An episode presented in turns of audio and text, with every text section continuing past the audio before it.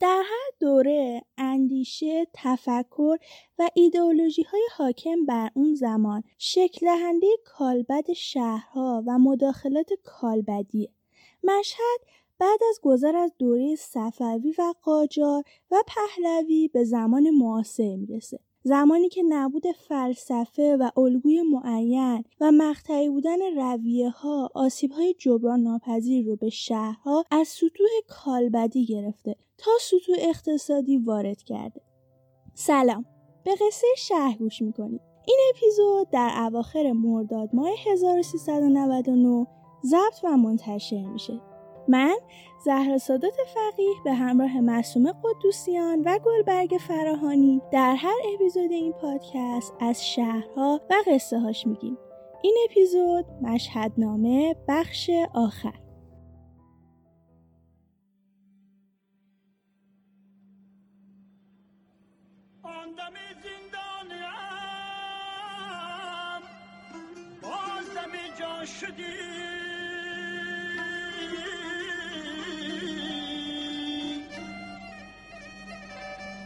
از قفس سینه ها همچنان آمدم.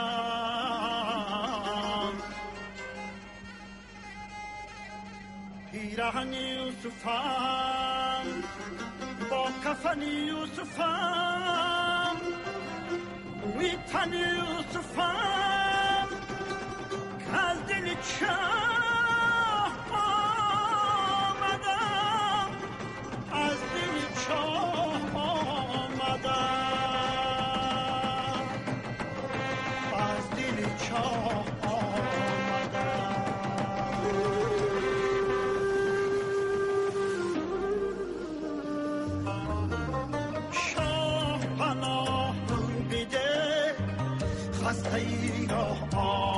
چند گناه آمدم شاه پناهم دیده خسته ای را آمدم آه نگاهم مکن غرقی گناه آمدم اگر قصه شهر رو دنبال کرده باشین حتما می‌دونید که ما در یک مجموعه اپیزود به نام مشهدنامه داریم روایت بافت تاریخی اطراف حرم امام رضا در مشهد رو تعریف می‌کنیم. مداخلات و توسعه هایی که طی زمان در این بافت انجام شدن و تأثیری که بر شهر و بافت مرکزی اون داشتن. این مجموعه از اپیزود سوم با روایت این بافت در دوران تیموری و صفوی شروع شده. در اپیزود چهارم روایت بافت در دوران پهلوی رو گفتیم و در این اپیزود که آخرین بخش از این مجموعه است روایت بافت رو در دوران معاصر یعنی بعد از انقلاب تعریف می‌کنیم. بنابراین اگر هنوز دو اپیزود قبل رو نشنیدید پیشنهاد می‌کنیم که این قسمت رو همینجا پاس کنید و برین و دوتای قبل رو بشنوید. خب در اپیزود سوم گفتیم که نطفه شهر مشهد در دوران تیموری شکل گرفته و در دوره صفوی اولین مداخلات کالبدی در بافت شروع شدن. در دوره صفوی اقدامات انجام شده بر مبنای یک تفکر فرهنگی اجتماعی حاکم بر اون زمان بوده. همین تفکر باعث ایجاد اولین خیابان در مشهد شد که به نام بالا خیابان و پایین خیابان شناخته شد. تأکید و احترام طرحهای این دوره بر حرم باعث شدن که طرحهای مثبت ارزیابی بشن. در اپیزود چهارم داستان این بافت رو در دوران پهلوی گفتیم. این دوران الگوی شهرسازی الگوی جراحی شهری و بلدوزریه. یعنی تخریب هر آن چیزی که هست و ایجاد عناصر مدرن و بروز شهری. توی این دوره میدانی اطراف حرم تحت عنوان فلکه حضرت ایجاد شد. با وجود تمام تخریب ها و نارسایی هایی که طرحهای این دوره داشتند به این دلیل که به مجموعه حرم تاکید می‌کردند و به نوعی به اون تشخص میبخشیدند مثبت و هدفمند ارزیابی میشن با این مقدمه و یادآوری از دو بخش قبلی بریم سراغ این اپیزود. آخرین بخش از مجموعه مشهدنامه. روایت بافت اطراف حرم امام رضا در دوران معاصر.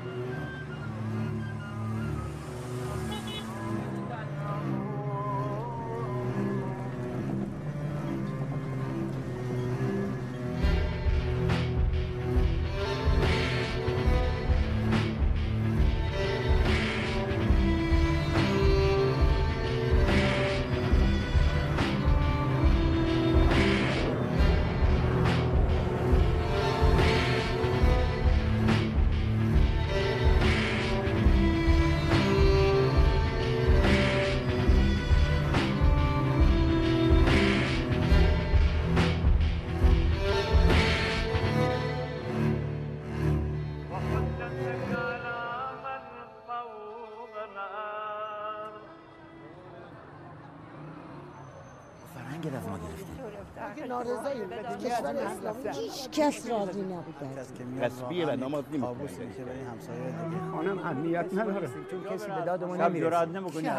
خانه بری بیرون. پول و یه چیز ثروت‌اندوزی و تمایلات بودیم و دیدیم داستان داستان تغییر انسان اینها همه منتسب می‌شد به نوعی به نظام. وجود حرم حضرت علی موسی های رضا مخل رفتار اقتصادی اینا خواهد بود. علی موسی رضا شاهی خراسان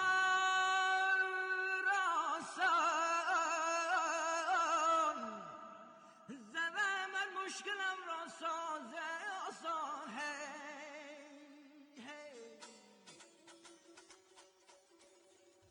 انقلاب و به خصوص بعد از جنگ هشت ساله ایران و عراق یک تفکر اقتدارگرایانه بر شهرسازی حاکم بود. خب شهرها به خصوص شهرهای جنگ زده وضعیت مناسبی نداشتند و انقلاب به دنبال یک نوسازی و بازسازی بود که بتونه تفکراتش رو توی شهرها پیاده کنه. همینطور دنبال ایجاد فضاهایی بود که این فضاها بتونن نماد شهرهای بعد از انقلاب بشن و اونها رو به جهان معرفی کنن که نمونهش رو می‌تونیم به برج میلاد اشاره کنیم. قبلا هم گفتیم که شهرها و تغییراتشون تحت تاثیر اندیشه های جامعه اون زمانه. تو این دوره هم شهرها از تفکرات انقلابی پنهان نموندن و تغییرات کالبدی و زیرساختی زیادی داشتن. مشهد هم که همواره یکی از شهرهای مهم توی ایران بوده و هست هدف الگوها و تفکرات جدید شهرسازی این دوره قرار می‌گیره و تغییرات عظیمی درش ایجاد میشه که ما توی این اپیزود این تغییرات رو در بافت مرکزی شهر یعنی اطراف حرم امام رضا بررسی می‌کنیم. این سالها مصادف با دولت سازندگی سالهایی که فکرها فکرهای بزرگه پولها پولهای بعد از جنگه و درگیر سازندگی میشه کشور. بنابراین شما اون چه که پروژه می‌بینین در ایران در این سالها قابل ارزیابی پروژه هایی که همشون گندن می‌خوان حرفای بزرگ بزنن. برج میلاد رو بلندترین برج در خاور میانه رو استارت می‌کنیم. مسلای تهران رو می‌خوایم تجهیز بکنیم. بزرگترین نمایشگاه خاور میانه رو می‌خوایم در نزدیکی تهران بزنیم. خب این پروژه ها پروژه هاییه که در یک فضای سیاسی انجام میشه. بنابراین طرح عظیم 300 هکتاری در اطراف حرم پیش بینی میشه.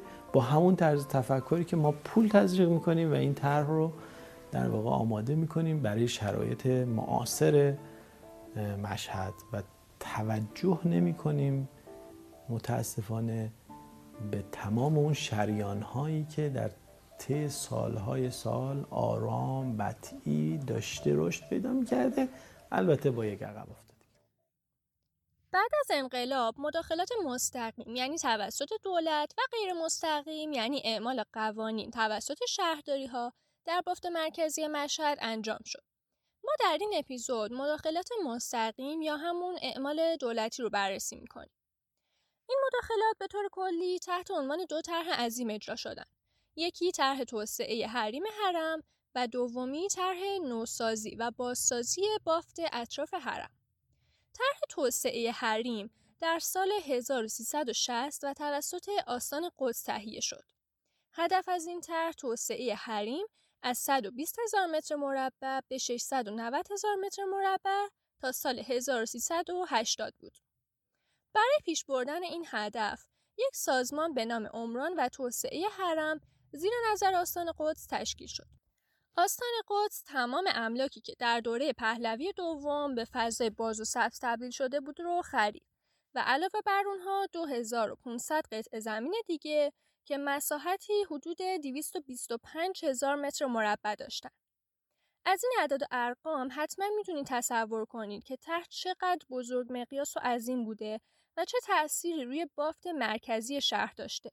این طرح طرح درونگرا بوده یعنی توجهی به بافت پیرامون خودش و اینکه چه تأثیری روی اون می‌ذاره نداشته فقط املاکی که در مسیر خودش بوده رو تخریب می‌کرده تو این طرح تمام فضای سبز و بازی که در سال 54 یعنی پهلوی دوم ایجاد شده بود از بین رفت و دوباره توده یعنی ساختمون ها جای فضا بر بافت مرکزی شهر حاکم شدن.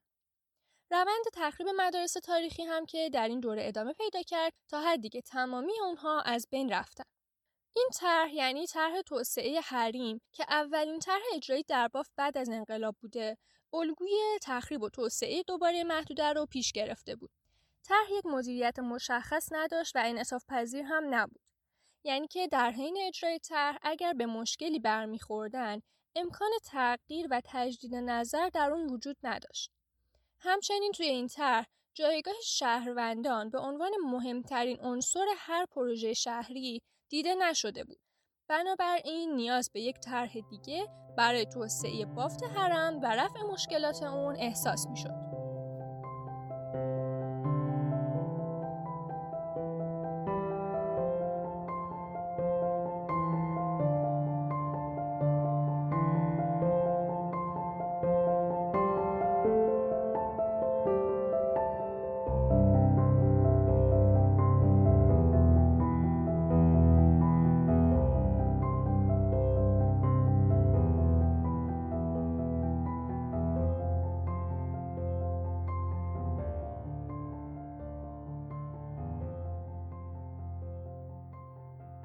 توسعه حریم حرم که گفتیم به دلیل مشکلاتی که داشت کامل اجرا نشد و یه طرح دیگه به نام نوسازی و بازسازی بافت اطراف حرم در سال 1371 شروع شد.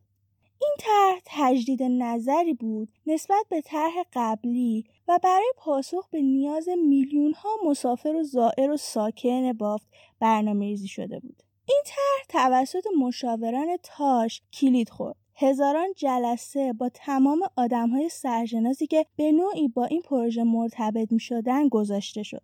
یعنی توی هر بخش های حضور پیدا می‌کردن که در سطح ملی حرفی برای گفتن داشتن و به این ترتیب طرح برنامه ریزی و شروع شد.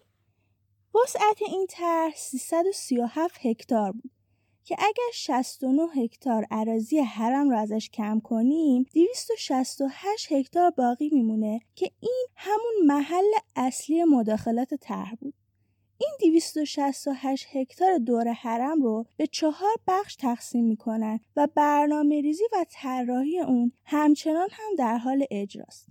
هدف این طرح همونطور که از اسمش هم پیداست نوسازی اطراف حرم بوده با کلی اهداف خیرخواهانه توی متن تر هم اومده که دلیل برنامه ریزی و مطالعه بافت اطراف حرم ساماندهی اون با توجه به نیاز زائران و مجاوران اونه. و همینطور ایجاد تناسب بین فعالیت های بافت اطراف حرم با خود حرم. توی متن طرح همچنین می‌خونیم که گفته کلیه حقوق افراد در طرح کاملا محترم شمرده شده و هر امری با رضایت کامل صاحبان انجام خواهد شد. که تا اینجا طرح به نظر نمی‌رسه که هیچ کدوم از این موارد رعایت شده باشه. اما در نهایت چیزی که دیده میشه یک کالبد آشفته است که بر پایه منافع اقتصادی و سیاسی یک سری آدم به وجود اومده.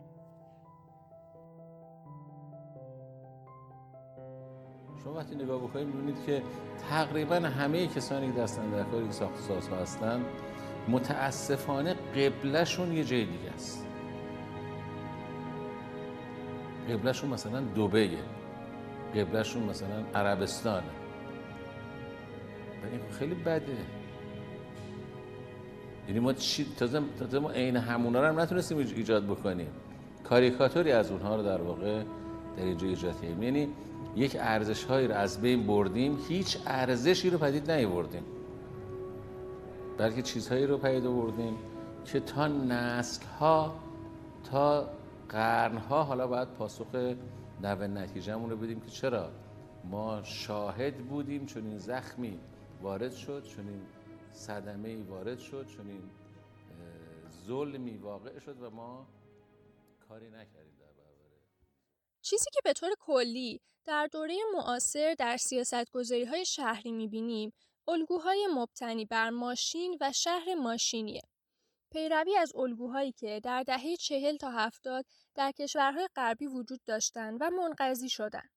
الگوهایی در قالب تخریب مراکز شهری و احداث واحدهای تجاری بزرگ مقیاس و تصاحب اجباری املاک شهروندان. تو این دوره کمک دولت به شهرداری ها هم کم شد. شهرداری ها برای تامین درآمد خودشون شروع به فروش ضوابط و مقررات کردند که این خودش باعث آشفتگی و نابسامانی های کالبدی بیشتری تو شهر شد. مثلا توی بافتی که تا چهار طبقه اجازه ساخت داره یه پولی به شهرداری میدن و شیش طبقه می‌سازن. درسته که برای دو طرف در لحظه منفعت مالی داره اما همین تخلف های کوچیک شهر رو با مشکلاتی روبرو می‌کنه که جبرانشون صدها برابر هزینه داره. خب برگردیم به تر در حالی که تو این زمان در جاهای دیگه دنیا به دنبال توسعه پایدار شهری یعنی سازگار با محیط زیست بودن توسعه ای که حرکت سواره رو به مرکز شهری محدود کنه توسعه ای که مشارکت شهروندان رو به دنبال داشته باشه تو ایران و مشهد. طرحی داشت اجرا می شد که نه تنها هیچ کدوم از مواردی که گفتیم رو نداشت بلکه خودش باعث ازدهام و شلوغی و آلودگی های محیط زیستی شد. طرحی که بدون توجه به نیازهای ساکنین شروع به مداخله در بافت کرده مداخلاتی که در راستای دستیابی به حد اکثر سوداوری اقتصادی بودند. از طریق ایجاد پروژه های کلان تجاری و اقامتی. این طرح تقریبا تمامی آثار تاریخی که در فهرست آثار ملی ثبت شده بودن را از بین برد مثل بدنه بالا خیابان و پایین خیابان که قدمتش به عهد صفوی برمیگشت. بنابراین تمام هویت تاریخی این بافت از بین رفت. طرح نوسازی و بازسازی که برنامه ریزی شده بود تا مشکلات بافت رو کم بکنه بافت رو ساماندهی کنه خودش داشت مشکلات بیشتری روی دوش این بافت میذاشت و حتی باعث خروج ساکنین بومی از بافت شد چون معلفه سرمایه اجتماعی و مشارکت مردمی که مهمترین و با ارزشترین عنصر هر طرح و جامعه رو نادیده گرفته بود و بیشتر به دنبال تحقق اهداف متولیان طرح بود تا سرنوشت ساکنان بافت.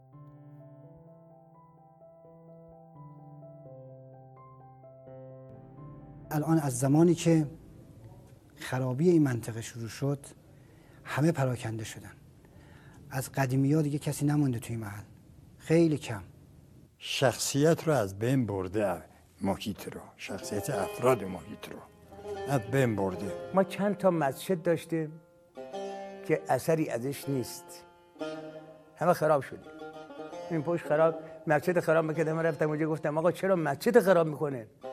گفتن که این محل دیگه خریدن شهردار خریده. آخه چرا خریده کسانی بودن که گریه می‌کردن. که آقا ما کجا بریم؟ بعد از 60 سال 70 سال که زندگی کردم اینجا.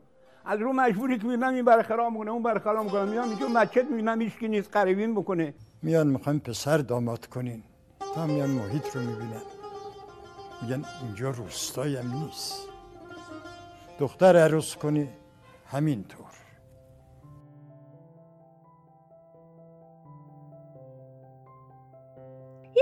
از عواملی که طرح رو با شکست مواجه کرده وجود دستگاه های متعدد تصمیمگیر و تاثیرگذاره که اهداف متفاوتی هم دارن. از آستان قدس گرفته تا وزارت مسکن و شهرسازی.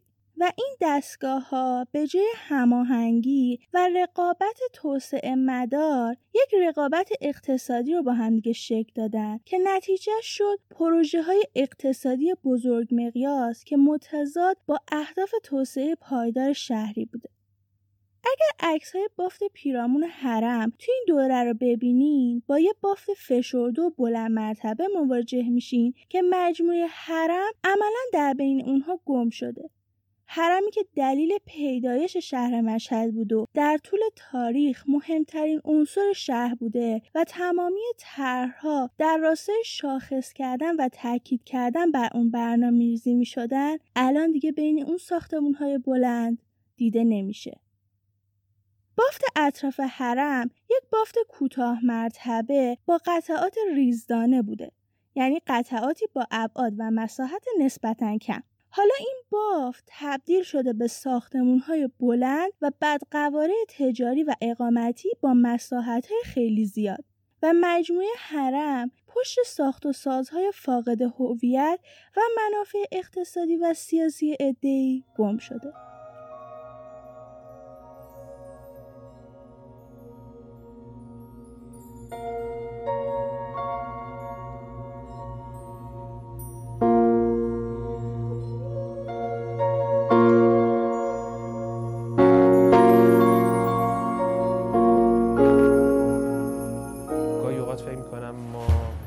شهرسازا هم جای کسی هستیم که بمب هیروشیما رو روی هیروشیما انداخت. منتهای مراتب اثر بمب ما طی دوره زمانی بلند مدت دیده میشه.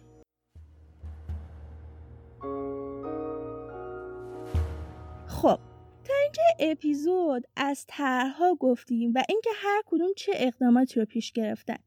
اما مداخلاتی که توی دوره معاصر توی بافت انجام شد آسیب هایی رو به اون وارد کرد که توی حوزه های مختلف مثل کالبدی اجتماعی و غیره قابل بررسی هن.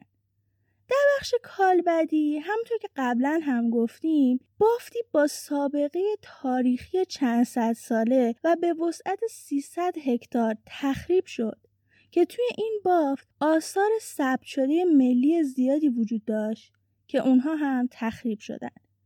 نظام فضای سنتی هم تغییر کرد و به جای اون فضای باز و سبز توده یا ساختمون ها بر فضا حاکم شدن. علاوه بر اینها ساختمون های بلند مرتبه و بزرگ مقیاسی به وجود اومدن که میانگین مساحتشون حدود 2000 متر مربع. این ساختمون ها به خاطر ارتفاع زیادشون مسیرهای دید به حرم رو مسدود کردن. و دیگه اون بافت شاخص و نمادین تاریخی و قدیمی وجود نداره.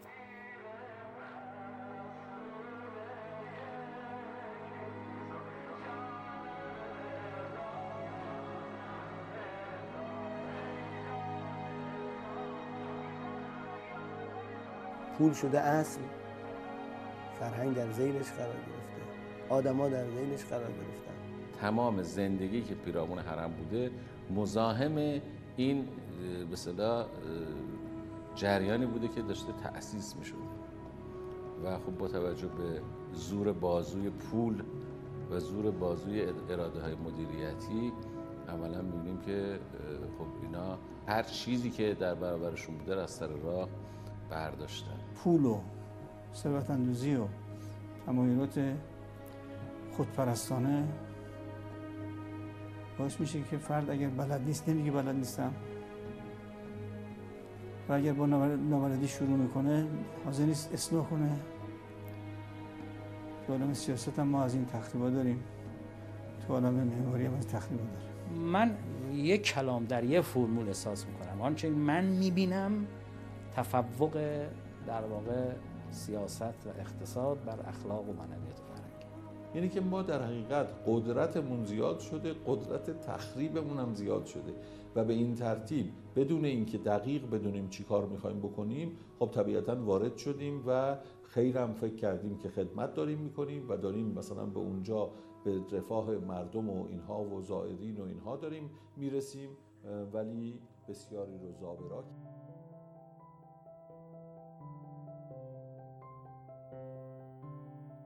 در بخش اقتصادی نارضایتی مالکان خیلی مشهوده.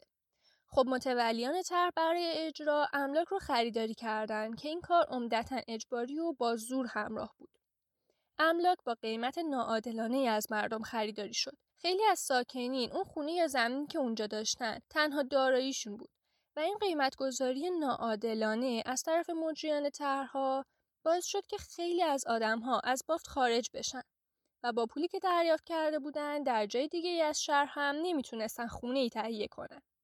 بنابراین خیلی هاشون وادار به خروج از محدوده شهرها شدن و حاشیه نشین شدن.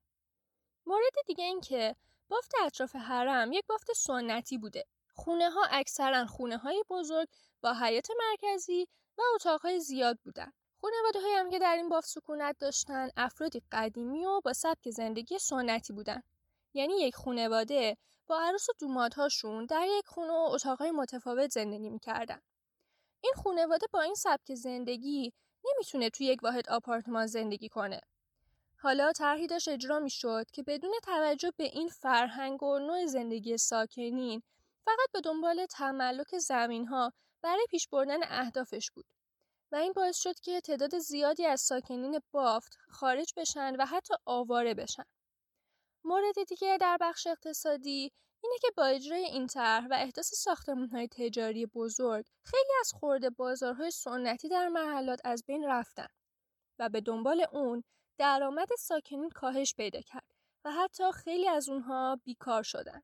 در بخش اجتماعی ساختار هماهنگ و منسجمی که در قالب محلات وجود داشت از بین رفت همچنین خیلی از ساکنین از بافت مهاجرت کردند که این باعث شد هویت و روابط همسایگی در محلات از بین بره چیز دیگه که در این بخش میشه بهش اشاره کرد سوء استفاده از حرم و پتانسیل گردشگری مذهبی اونه برای سوداوری اقتصادی و بدون کوچکترین توجهی به ساکنین اصلی بافت.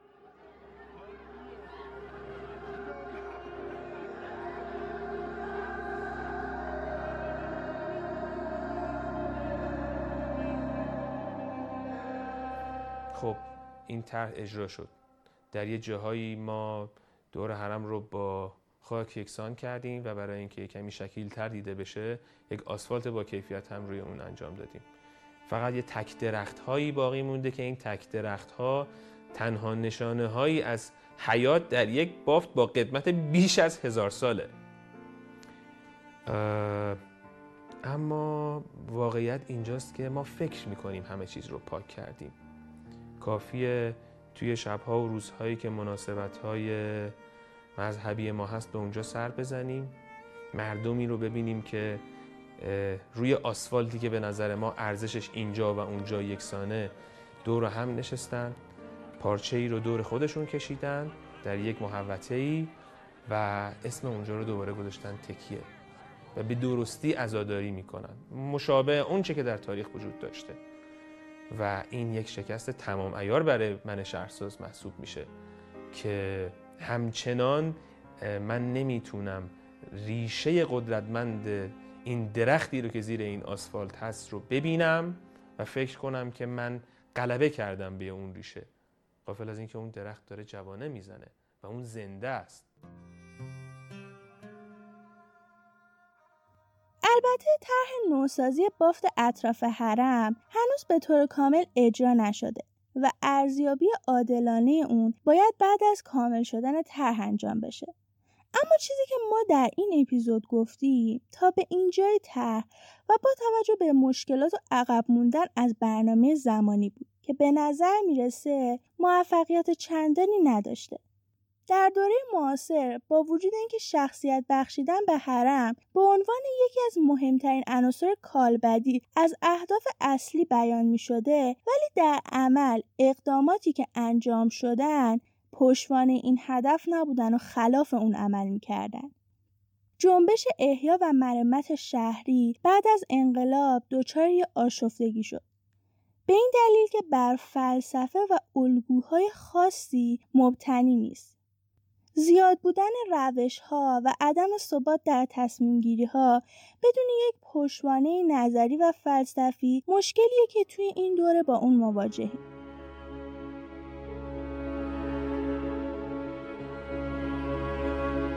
اشکالی که به وجود اومده از موقعی که شروع کردیم به اینکه بگیم برندایی رو که میاریم توی شهرها باعث میشه که اون شهر یک نوع صدایی بکنه تو تمام دنیا. مشهد چی داره به عنوان برند؟ جغرافیایی که دور مشهد هست. استان خراسان و حرم. چرا از اینا شروع نمی کنیم هویت درست کردن؟ باید یه چیز دیگه بیاریم که بگیم به علت این هویت اونو باز می‌کنیم.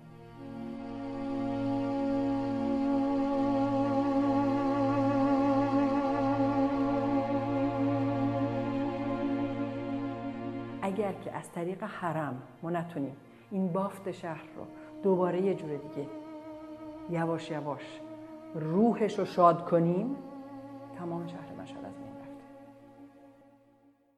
تو این دوره یک میل به مدرنگرایی و ظواهر پیشرفت وجود داره که باعث تخریب و بازسازی بافتهای قدیمی شهرها میشه. بافت قدیمی مشهد هم به همین دلیل زیر رنگبوی پتانسیل گردشگری مذهبی حرم تخریب میشه.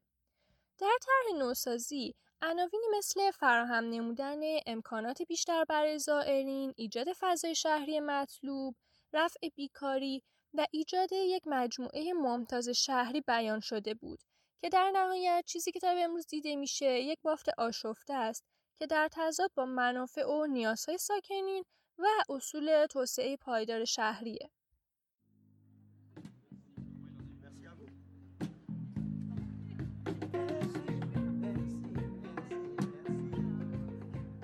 راهی رو که پاریس 60 70 سال پیش رفت یعنی اینکه تبدیل بکنه خود شهر رو فقط به یک کالای اقتصادی داره همین کار رو با همین به وجود میاد توی مشهد یعنی که مشهد داره تقریبا تبدیل میشه به یک کالای اقتصادی که پول در میاره.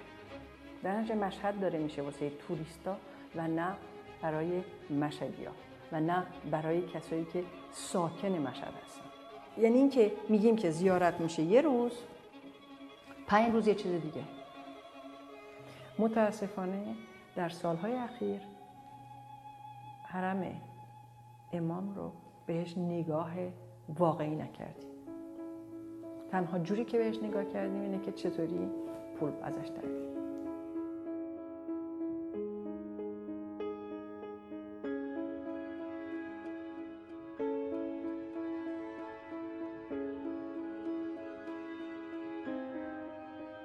بزرگترین اشکال اینجاست که اینو داریم یواش یواش اینقدر دورش چیز می‌ذاریم که دیگه نمی‌دونم حرم وجود خواهد داشت در 25 سال آینده یا نه. یه چیزی میشه که هیچ کس دیگه نمی‌تونه بهش برسه.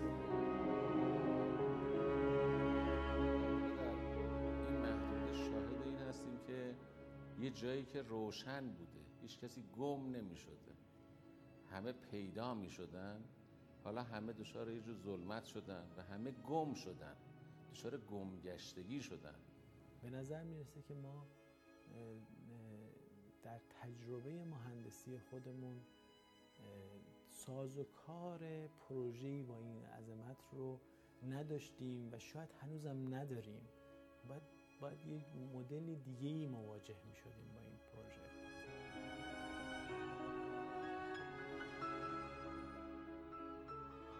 چیزی که شنیدید اپیزود پنجم از پادکست قصه شهر بود. قصه شهر پادکستیه که ما تو هر اپیزودش از شهرها و قصه هاش میگیم این پادکست رو می‌تونین هر دو هفته یک بار از تمام اپهای پادگیر که لینک هاشون توی صفحه اینستاگرام و توییتر پادکست هم هست بشنوید. این اپیزود آخرین بخش از مجموعه مشهدنامه بود. مشهدنامه مجموعه‌ایه که ما در هر اپیزودش بخشی از سیر تاریخی و تحولات شهرسازی بافت اطراف حرم امام رضا در مشهد رو تا به امروز تعریف کردیم. محتواهای تکمیلی اپیزود رو در صفحه اینستاگرام و توییتر پادکست می‌تونید ببینید.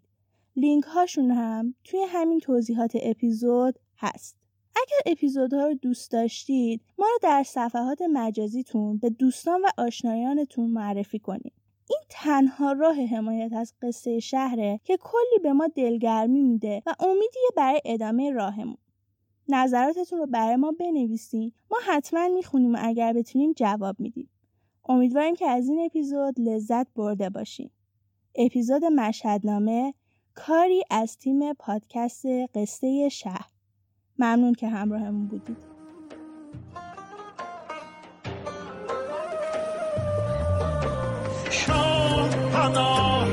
دیده خسته ای را آمدم. آه نگاهم مکن غرقی گناه